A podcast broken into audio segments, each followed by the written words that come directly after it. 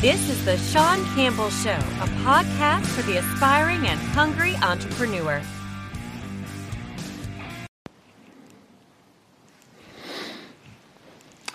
Hey, everybody, it's Sean Campbell, the Sean Campbell Show, the podcast by entrepreneurs and for entrepreneurs. And today I want to talk about the 80 20 rule.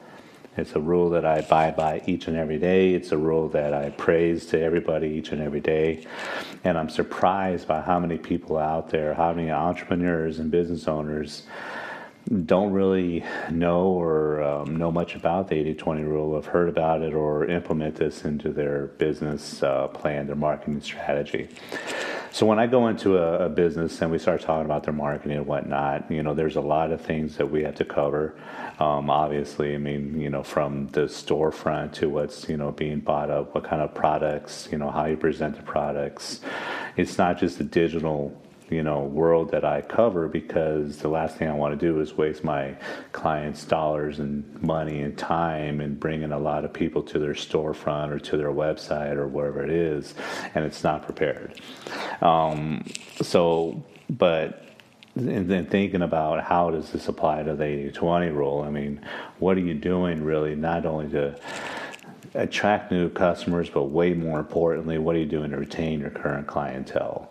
Um, I personally try to spend most of my time and most of my budget and most of my resources towards my own existing clients, continually adding value to my services.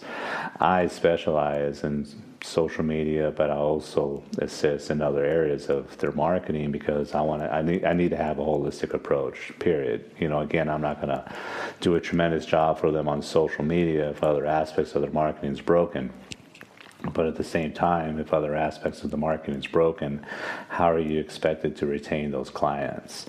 And a lot of people don't understand, you know, the 80 20 rule means simply that 80% of your revenue, no matter what business you're in, look at it, about 80% of your revenue is coming in about from about 20% of your clients period.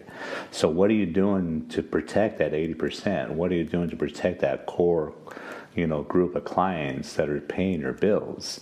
A lot of people overlook that, and they're always looking for the new client. Um, I had a tremendous lunch yesterday with one of my clients who's been with me from literally my first client from day one, and he and I have known each other for a number of years, and we used to actually be competitors. Um, and when we were competitors, I mean, I had a great amount of respect for him. We were both in outside sales at one time.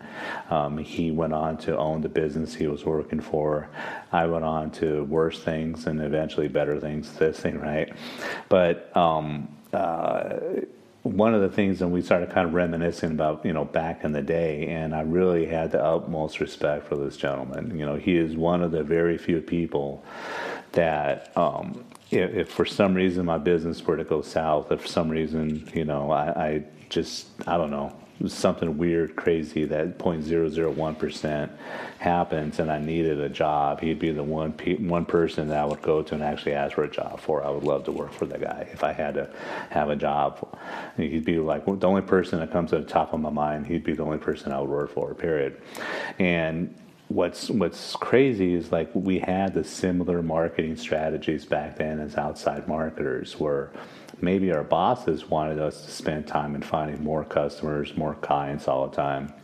But he and I spent a lot of our time, a lot of our uh, marketing budget and our marketing allowance taking care of our clients, um, taking care of our core clients that brought us the most amount of referrals to the businesses that we were representing, brought us the most amount of gross dollars.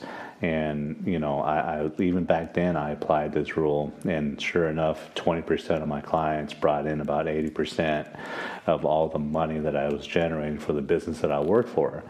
And I spent nearly 100% of my marketing budget on that 20% and my bosses didn't like that they wanted me to spend more money elsewhere but i told them it's like if i you know they were huge clients and you have to apply that. You know, that's you know a lot of my what I do is educate my clients in all aspects of marketing, not just social media, not just digital, but in many aspects. And part of every program needs to be what are you doing to take care of your existing clients? What are you doing? You know, there's nothing worse, in my opinion, than if you if you've been in business for a number of years and you're always giving the deals to the new clients. What about the person who's been with you for a few years? What about the person who's been loyal with you through your ups and downs? What kind of new deal, quote unquote, are you giving them to stay with you? That you know, uh, uh, sign up today for one dollar and get the next three months at a discounted rate, or you know, sign up today and you'll get a free one hundred dollar Amazon gift card or what is that telling your clients that have been with you for a while you don't really care about them? Why not take that time and that money invest back into your current clients to keep their loyal, to say thank you?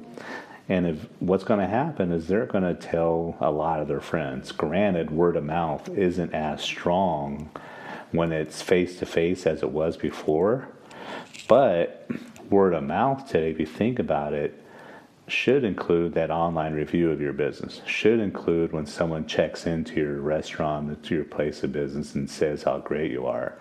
Word of mouth is really so. I mean, social media is really part of word of mouth today. Wouldn't it be better if you had one of your great clients and you gave them like you know a hundred dollar gift card for their for being you know on a third year anniversary with you or whatever it is? They check into your place of business. They express how great you are.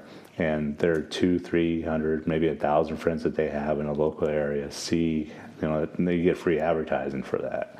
Isn't that a little more credible and a little more worth your time, that $100 gift card, than spending $100 and trying to get a new client, a new customer? You're doing, you're hurting yourself with your current client base because you're not showing them that you appreciate them and you're spending way too much money for that customer acquisition for a new client who may just be sticking around for that $100 gift card and leave you after a few months. There's a lot of things that you have to take in consideration when you're trying to find a new client. I was sitting down today, especially after my lunch meeting yesterday with my client, we're going over all this stuff, going over all the strategies, and we still have the same mindset. And he's been in business now for 20 plus years and he does a tremendous job. He's a very reputable company, high integrity. The workmanship of you know his you know the the people that work for him is you know impeccable. All the little things add up, and and you got to think about that. All the little things add up, so you get that re- repeat customer, repeat customer. So your customer acquisition cost gets lower and lower and lower over the years you know, he's at a time and place now where he could be very, very strategic and very meticulous with every single dollar, which he should be anyway, but it's all going towards keeping that existing and building that 20% and getting more out of them year after year after year after year. There's nothing like, you know, brand loyalty, you know, from your clients. They will tell everybody and post all, all the great things about you. So do that. You know, instead of if you had a thousand dollar marketing budget this month, how much of that is going towards your existing clients? And I'll bet you nine out of ten of you who listen to this or see this on not my IGTV on Instagram would say that not a lot is going towards keeping that existing clients. Again, nearly all my time is going towards my clients. All my i'm always trying to figure out how to add more value to my services. I'm always doing my workshops for them always doing networking events for them and i'm doing a big business expo for them here in a few months all to help them grow their businesses all giving back to my clients and thanking them for being a client of mine. And right now word of mouth from my clients and uh, you know people that I've assisted over the last four years has been phenomenal. So that's my podcast today, the 80-20 rule. If you have any questions, email me at Sean at cmgsocialmedia.com or message me on Instagram, on Facebook, on Facebook page, The Sean Campbell Show, and I'll talk about whatever you want to talk about. I'll answer your questions about the 80-20 rule. Let's get this going. Have January's almost done. We only have 11 more months to reach our goals. Talk to you soon. Thank you for listening to The Sean Campbell Show. Follow us on Instagram at The Sean Campbell Show